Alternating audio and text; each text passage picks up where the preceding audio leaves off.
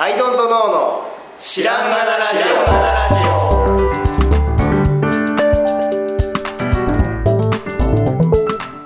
さあ始まりましたアイドントノーの知らんがなラジオこの番組は僕たちアイドントノーが日常アイドントノーしていく中で新しい視点を皆さんと共に発見していくという番組ですということでアイドントノー角野アイドルトナオです。アイドントの春田です。ですよろしくお願いしますます。ちょっとねこの話題の作り方というか、はい。うんと話題の角度はい。でこれ面白いんじゃないかっていうのがあって、はい。で今回ちょっとそれの、まあ、第1回というか、はい。私の持ち込みなんですけど、はい。まあ、まあ3人もいるので、うん。趣味も多種多様で,、で今までなんかこうみんなで喋れるネタみたいなやつを、まあ、探してきた共通項みたいなね。あるんですけど僕だけが春田さんだけが詳しいみたいなことも、まあ、あると、結構あるじゃないですか春田さんサッカーとかうん。青木さん漫画めっちゃ詳しい漫画はまあ割と共通項だけどい。いやでもね僕とそんな被ってないんだよねあ、あ確かにね。そうそうそうなのでだからそういうのをこう、まあ、熱く語る知ってるか君たち、はいっていうことで語るんだけど、はい残りの2人から質問をされていく中で、まあ、自分の知らなさ加減に気づくみたいな、はいそんな流れがあるとはい。面白いんじゃない？と思って、はい。で俺結構ほら音楽とかはい。好きじゃないですか、あと他にも語れることで言ったら SF とか SF 小説とかはい。とかね。なんかちょっとそっち方面とか、うん。SF 映画とか。まあ割とそっちは共通項か。分かん。ないまあとか熱く語れることが何かあるのではないかっていうのをまあ怖がらずにあ悪びれずにうん。ちょっとこうテーブルに乗せてはい熱く語っていこうという第一はい。思ったのの第1回。僕は僕ら側は今回角田さんが話したので、じゃあ分からなさを楽しむ感じで。そうですそうです。分からないっていうスタンスでいればいいですね。そう。でそれをあの言い続けられた結果僕もわからないです。っていうのがあるんだけどなんかでもねあのななんでこれ思ったかというと、はうっすら知っているようで、うん。知らないことって世の中にいっぱいあるじゃないですか。うん。サッカーの試合を見てわーって盛り上がってる。最近で言ったらラグビーとかでも、なんかワールドカップわーって盛り上がってるけどルールとか、今までのラグビーの歴史とか、うん。とか問われたらいやわかんないけど点入ったんでしょ？ぐらいの感じで受け止めてることって結構あるじゃないですか、っていうところをうんともうちょっとだから知ってる人としては深掘りできたら嬉しいし。知らないことがあったら聞いたらいいし調べたらいいしということでちょっとそういうきっかけになればというところで今回のお題でございます。はい。クラシック。クラシック。クラシックって聞きます？普段。普段聞きますか？普段はたまに集中しようと思った時に、うん。あのー、あれですよ。バッハ。あは聞きがちです。あはいはい。でもそんくらいです。そう。であのークラシックって知ってるようで多分ね知らないことだらけだと思うんですよ。なのでそれを今日は熱く語ろうかな。とっていうのは僕はあの、まあ、いっぱいいろんな音楽は ロックも好きだしテクノも好きだしヒップホップも好きだしジャズも好きなんだけどクラシックも好きなんですよ。うん。で最近ちょうどそのいろんなこうね流行りの時期があってぐるぐる回っていくんですけど私の中でも。けどちょうどね今クラシックの時期入っていて聴きたくってです。よまずそのクラシックってジャンルって、はい。なんどこなんですか言葉としても昔みたいな言葉だそう。不思議な言葉なので、はい。はい、だからクラシックっていうとちょっと、なんだろうな誤解を生みそうなんだけど、うん。まあ交響曲。だ交響曲、はい、交響曲、はい。うんとまあ。というジャンルですね。ジャンルですね。はいはいはい。が、まあ、クラシックって呼ばれていると、はい。まあ、昔作曲された、えー音楽なんていうんだったっけな。その音楽を作る係の人みたいなのがいて、王様とか貴族に聴かせるというのがバッハとかの時代ですよね。はい。でバッハが書いた曲ってもう昔すぎてうん。あのもうね何のためこれは聴かせるための曲なのか、あの練習のための曲なのかっていうのがもう分かんない。うん。で、えっとね、どのぐらい分かんないかっていうと,、えっと中盤以降ぐらいの時代でメンデルスゾーンっていう人が出てくるんですけど、うん、メンデルスゾーンがバッハを発掘してるんです。よ、うん、この人すげえです。で何を発掘したかって言って DVD を発掘したわけでも なんあの VHS が出てきたわけでもなくて楽譜を読み漁っていたら「何これ?」ってなってでバッハという存在がもう一回明るみに出るみたいな。そういう発掘のされ方なんでもう本当にねあのこの曲はえっと、一説には弟子の修練のために書かれたと言われている。みたいな曲もあるわけです。そう。でまあのうその時点でじゃあクラシックだったそうそうそうそう。クラシックの作曲家のかの時点でバッハはもうすでにクラシック。だった。だ僕もその詳しい区分がそんな分かんないけど、まあ、バッハとかハイドンとか、い、わゆるその毛のかつらかぶってるでしょ 毛のカツラかぶってる人、はい、が古典派、うん、時代。派っていうかもはやもう古典ですよ、ね、古典なんです、はい、そベートーベンとかになってその後ベートーベンとかモーツァルトとか時代はロマン派、い、でまあその後またいくつの時代があるんだけどもともと古典派も本当に貴族のためのやつで、で特徴としてはバッハが何で聞きやすいかというと抑揚が全然ない。です、うん、あの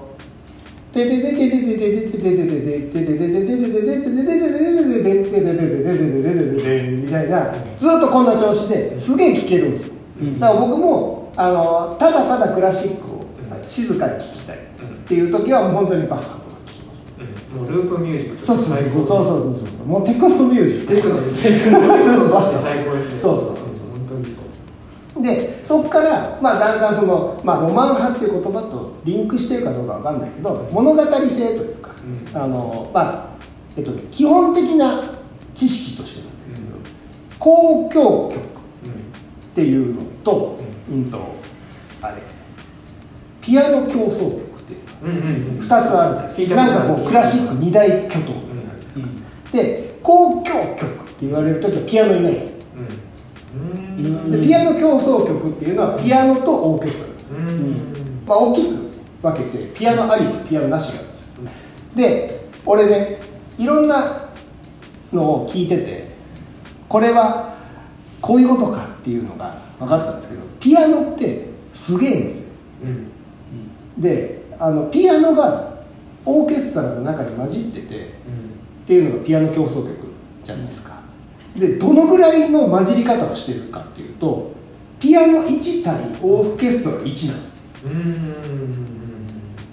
うん。もうあの聞いてたら本当にそうで、ん。だからピアノのピアノがジャンって弾くのに対してオーケストラがジャンに対してオーケストラがジャンって言うっていうのが本当に音として遠かるんですよ。うん。で掛け合ったりするジャンジャンジャンジャンってピアノ1台とオーケストラが掛け合ったりするんですなのでそれぐらいピアノってすごい強くて。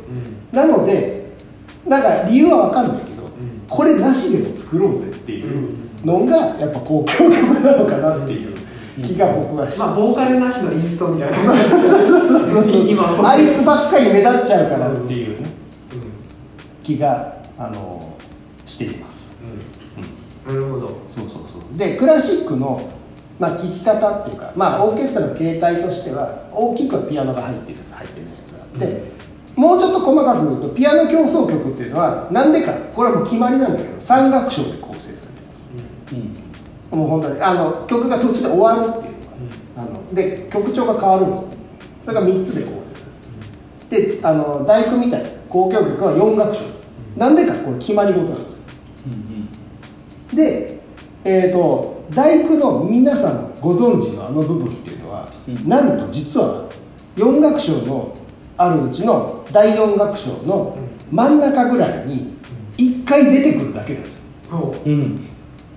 全部で74分あるでしょ、うん。1楽章から4楽章の。うち多分ね2分1分2分ぐらいが皆さんご存知のあの部分であといろいろあるんですよ。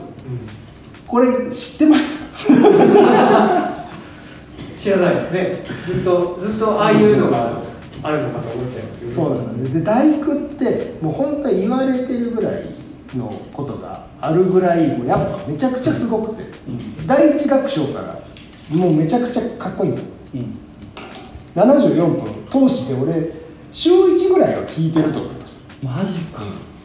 あの普通に普通にその今今は日に日に1回ぐらい聞いてるかもしれないへそうっていうぐらい大好きなんですよ実は。うん。大工が。あのロックなんですよ。でなんかベートーベンって、うん。あの割とこう貴族のためじゃなくて民衆にもっと聞かせようみたいな、うんっていうようなことを考えてたというような人らしい。うん。っていうのもなんかこうね新しい時代の何かなのかなって思うんだけど、その合唱がついてるっていうのもすごい当時新しかったベートーベンが発明したっていう話そう。でこれ、えっと、第10がえじゃあ交響曲第10番「第九」が最後の作品なんだけど10番を書いてる途中に亡くなっちゃったという話なんですよ。けどもうね第九がもうすごすぎてもう耳聞こえないのにっていううん。あれですよ。そうそうそう。なんだけど俺この間ねまたねもう YouTube って超優秀ですごいのを見っけてきたんだけどうんとね。またへんてこな曲があってえっとね幻想合唱曲合唱幻想曲だったベートーベンのすげえマイナーな曲があってそれはあの作品番号80番っていうのだけ覚えてるけど幻想合唱曲もしくは合唱幻想曲なんだけどえっとね大工みたいなやつって交響曲交響楽団ピアノなしに後ろにコーラスがついてる。この形でもだいぶ濃いんですよ。形態としては。なんだけどその合唱幻想曲はかつピアノが入ってる。ほ で時代的には交響曲第5番とか大工よりもっともっと前の時代に作られたやつなんだけどあのすごく実験的に作ったやつらしくて。でなんか音楽祭みたいなチャリティー音楽祭みたいなのだったっけな？が開かれることになってそこにまあその合唱団もオーケストラもピアノもあるわけ。これ全部使うやつ作ろう。ううん。でそのあのなんか何会のために作ったという曲なんですね。であのものすごく全部入りでかつ20分ぐらいしかなくてあのめちゃくちゃいいんですよ。僕すごい大好きになったんだけどあのこれがめっちゃ大工に似てん。のうん。もうちょっとでちょっとわかんないけど、もうちょっとであれに行きそうなのに メロディーなのへでこれってなんかほら宮崎駿の「あのシュナの旅」ってある。はいはいはい。あれみたいな、うん。ちょっとその世界観のやつを一旦書いてみた感じっていう感じかなとうん。それの、まあ、何何十年だろうか後に大工ができてる話なんだけどそうそうそうそうとかも深掘りしたりとかしてるんですよでねあのまあまあその交響曲とかの、えー、とな第何楽章とかその辺のあれはともかくとして皆さん指揮者指揮者って何してるか知ってます指揮してるそうそうして指揮するって指揮するってどういうことかであのこうクラシックのうん聴き方の軸っていくつかあって、えー、とまず作曲家ベートーベンの大工が聴きたいっていう軸もあるし、何々交響楽団がやってるやつが聴きたいっていう。例えばベルリンフィルハーモニーやってるのが聴きたい。っていうのもあるし指揮者がこの人のやつが聴きたいっていうのもある。じゃないですかでその指揮者がどういうことと。指揮者で変わるのっていう話があるじゃないですか、うん。で、まあ、実際変わるんですよ、ん。でそれはどうやって変えてんのって話ですか？あの身振り手振りみたいなのをやってるっていうのは、まあ、あるとして。あのそんな即座に何かに反応してあんな大勢の人ができるもんなんですかね？ああしなんかあれいわゆる監督みたいな人で、はいはいはい。そのあの場でやってるというよりは、そのね上演のために、うん。その人がアレンジをこう加えて作り上げたものそうそう演奏される。そうなんですそうなんです。なので、うん。指揮者の仕事はあの演奏してる時はもう実はいなくてもいいぐらい。うん。もうやり遂げちゃそう仕事はその前のリハーサルの時にめちゃくちゃ行われている、でもここもっと大きくそうそうそうそうそう、はい。違うんですよお前ちょっと来いっつって。俺の中ではそこはもっとでかくなる。べきだそうそうそうそう。とかそういうことなんです。ねでみんなあの演奏者の人はみんなその楽譜に書き込んでやると、これをね多分みんな分かってないと思うんですよ。ねああそうかそうか。あれあれですよね。楽譜の読み解きから始まるってことですよね、そうそうそう。っていうのはなんとなくイメージはしてましたけど、そうなんですよ。うだからあのー楽譜からは外れてはいかんのですよ。だからどんな人の演奏した大工でも、あの間違えてない限りは同じ音を演奏して、い一言一句は外さずにここはやめとこあの削っちゃおうみたいなことはしないわけです、基本的には。あの一応そのカデンツァと言われる即興と言われる部分もあったりするので、あのえっとなんでしょうその限りではないといえばないんだけど大枠は楽譜通りに弾く。でもなんどこが違うかというと強弱とかリズムとかあの楽器同士のこうバランスとかそのもっと伸ばすとかのが楽譜ってざっくりしか書いてないわけです。うん。だんだん大きくってどのようにだんだん大きくは書いてないわけです。なるほどなるほでここスタッカートてってってってもうどのぐらいのスタッカートかは書いてないわけですねだから途中でだ例えばね歌うようにって書いてあるどのようにそれはどのように一つまみと一緒じゃないですかそのレシピと同じでクラシックを聴いてたらめちゃくちゃ好きな部分っていうのがうん。大体出てくるんですよ、うん。この部分を大工でも俺合唱の後だったか前だったか忘れたけどものすごい好きな部分があってそこを聴きたくて聴くんだけどそこの演奏の仕方が指揮者によって違うわけですよ。うん。なのでなんかこう YouTube とかでもいろいろ掘り返してはすごいそこそこのね僕の好きな部分が好きな風に演奏してくれてる指揮者だって思ってあのその指揮者の軸でまたその人が演奏してる別の作曲家の人のやつのを聴きに行くとかっていうようなことをねやってるんですよね。でそのやっぱ演奏の仕方っていうのがすごいなんか力強い演奏の仕方をさせる人だなみたいなとかはやっぱ指揮者軸としては面白い見方だと思う。そのすごい大事なとこでなんでお前ここゆっくりやんねんみたいな人とかいるんです。同じ僕が好きなそのメンデルスゾーンの曲で一番いいところをなんでそこそんな演奏にすんねんみたいな指揮者とかいて、そうそうずっこけたりとかするんですけど。そう。あと軸としてその演奏曲自体はだからその変わらない好き嫌いの話なんだけど、あれなんですよ。楽団によっても音が全然違くて。でやっぱりそのほら有名なベルリン・フィルハーモニーみたいなところがどうしても音がいいですね。どうしても。えー。そう。だからあれって野球と一緒でうん。ホームがあるんですよ。でベルリン・フィルハーモニーっていう建物があるんですよ。うん。まず。でそこで演奏するためにできている楽団だから、あのそこで演奏したら完璧な音がうんおそらく出るんですよね、環境を含めてその集団であるそうそうそうそう。チームだからもう譲れないです。よだからそこで多分だけど僕はそこまで詳しくないけどベルリン・フィルハーモニーっていう建物でウィーン・フィルハーモニーさんがやるっていうのはありえないだろうなって思う。へなんかそういう変なことになっちゃうんで。うん。だから別の例えばなんちゃらホールみたいなんで日本に遠征するとかそんなのはあるけど多分その本拠地自体を入れ替えるとかって相当なことがあったとしても相当なことがあるなって思う、うっすらとした知識だけ。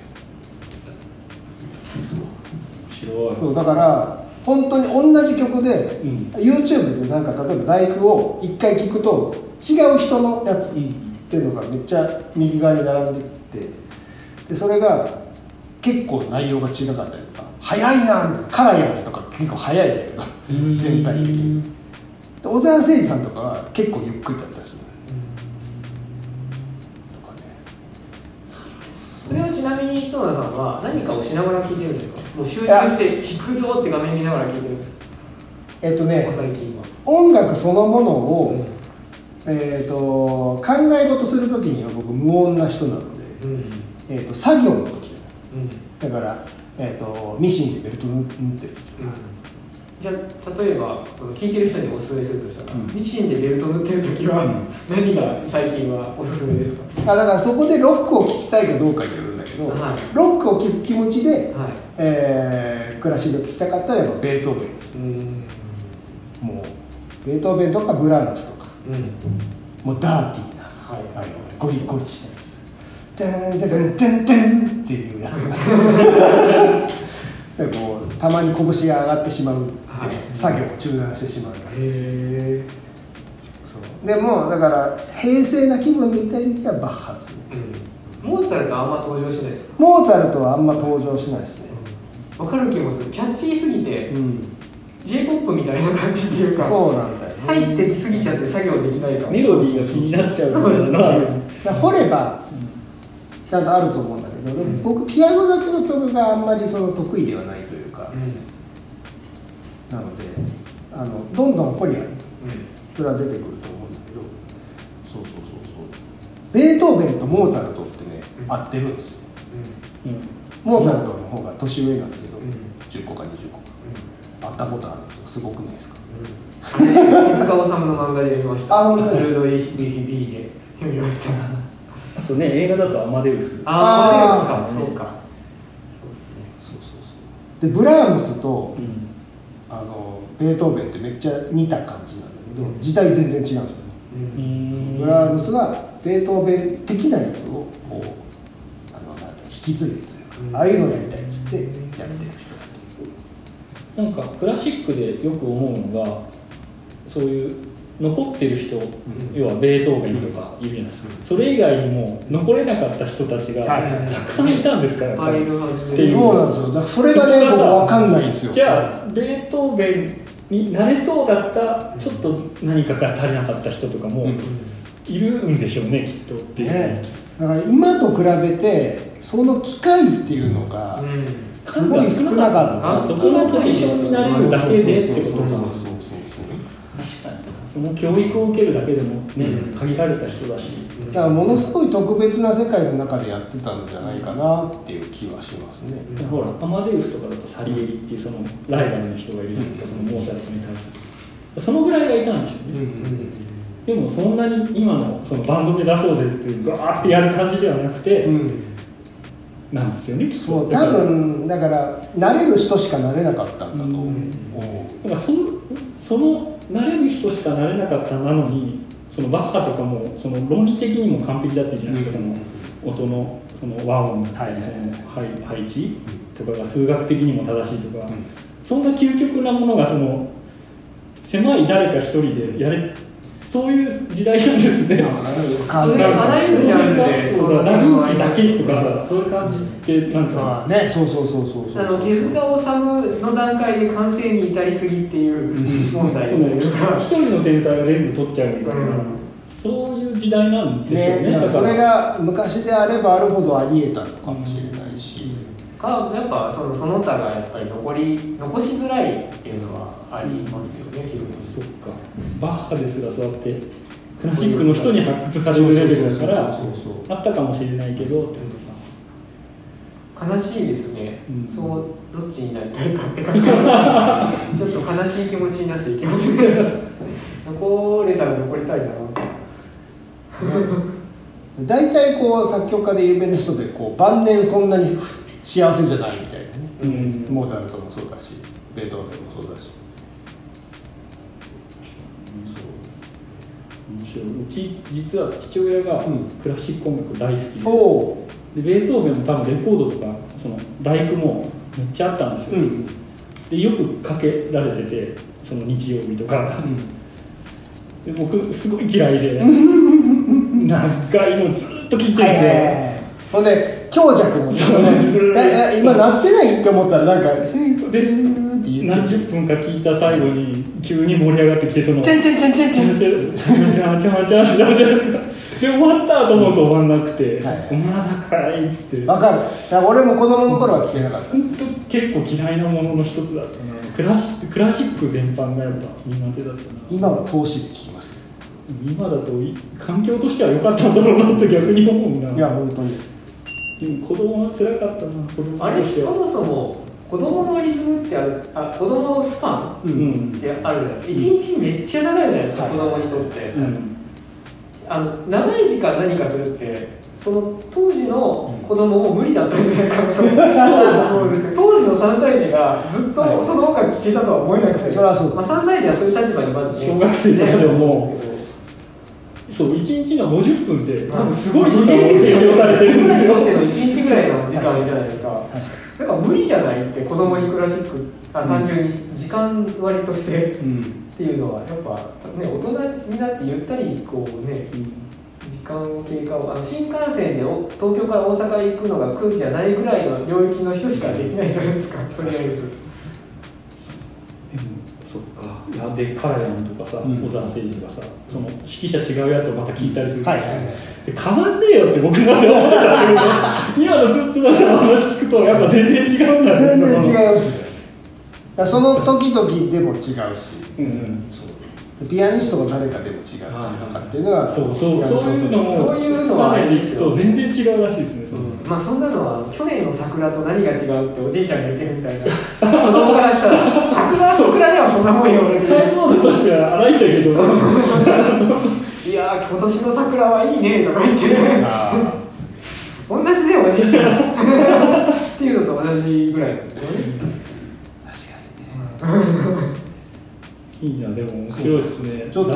ちょっと改めて。大学一から聞いてみるかこの年になってちゃんと。で50分なんて今にしたら全然ね一瞬じゃないですか。あ74 74分。あ74分。かつ今はね何かしながら聴けるんだから、うん。それはもう何だって言いますからね。74分かどうかも指揮者によって違うんですよね。うーん。まあ、まあとにかくねあの CD の長さどんぐらいにするっていうのが、うん。大工が全部入るやつにしようってね決まったそう。それで74分ですね。で長い方なんですよね大工って、うん。あの交響曲的な。知ってたかもしれないけどだからさっき角さんも言ったあのトトロを見たことがないみたいな、うん。大工を聞いたことがないわけですね、うん。我々は。大工を聞いたことがあるような顔してるけど投資で聞いたことないですそう。で聞くだけだとやっぱ退屈なんで今はほら YouTube にいっぱいあるので、うん。あの映像付きで、うん。あの映画だと思って見たらすごい楽しいと思います、YouTube すげえな。ロック感がやばいんですよ。ベートーベンはやっぱ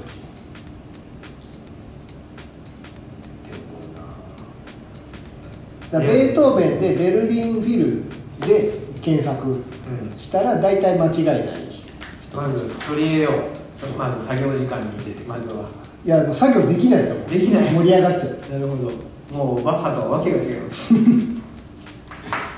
あとロシアのはい。ショスタコービチっていう人がいてはい。ショスタコービチロックロック方面で攻めますけど、ショスタコービチの、えーと「革命」っていう曲だったっけな。がもう超絶ロックです。えー、めちゃくちゃすごい。フルト・ベングラー。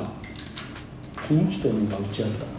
ああへえあで革命革命であとお似たやつで、えー、とホルストっていう人の惑星ってある惑星の中の火星。火星。これはあれです。あの完全にはい「スター・ウォーズ」のやつの元ネタ。ああそれは入りやすくて。そう「でんでんででででんでんでん」っていうのが入ってるえー、火星すごいです。えー、こんな音あの交響楽団から出るのっていう。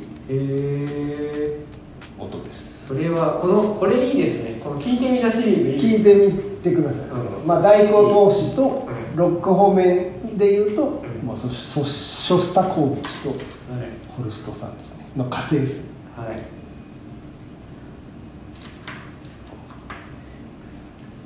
もうフルストだとね「エビデイ」ってあの日本語乗せて歌ってる人いるじゃないですか。あああででででででであれ何すどこだったっけな？木星かな？惑星でしたっけ？分かんないけど。あのジュピター。ジュピターかな？木星か。そうそうそうそう。そうなんですよ。あと何でしたっけ？さっきの幻想。あ幻想合唱曲。ちょっとそのじょどっちが合唱幻想曲だったかちょっと分かんないですけどそれも聞いてみてください。最近めっちゃいいなってこれは多分マニアックな方向だと思うんだけどあのどこだったっけな？えっとねスウェーデンじゃなくて、ノルウェーかのグリーグっていう人が作曲してグリーグさんはピアノ協奏曲を1曲しかあの作曲してないので第何とかなくてグリーグのピアノ協奏曲。がすごいいいっす。ねそうなんだ。そう。なんかしつこいぐらいあのテーマテーマ曲みたいなテーマメロディーみたいなのを結構繰り返す感じなんですけど「てーてーてーてーてーてーてーてーてーっていうのをいろんな楽器がやったりとかで、まあ、全体にこうなない時もあるけど繰り返すんだけど一番最後だけ曲調本当の最後だけ曲調がめっちゃ怖いっていうかかっこいいのに変わるんですよ。その調が変わって。なんで最後だけそうしたっていうのが面白いので投資で聞いてほしいグリーンさん。まあ私から。伝えたいことは以上です。じゃあベートーベン大工、うん。ショスタコービッチ革命ホルスト火星、グリーグのピアノ協奏曲はを聴いてみてくださいい、はい来週までに聞いてきてください。わかりました、はそうなんですよ。い。いやー。そんなね僕もうっすらとしたはい。知識でしかないですけいやでも単純にこうおすすめの本を勧め合うようにですね、うん。こういう音楽知らない本当に知らない音楽をうん勧め合うのは良いのではないかなとどね面白いなと思いましたちょっとこんな試みをやってみましたはい。ということで。はい。はい。今日この辺で。はい。ありがとうございましたありがとうございました。ありがとうございました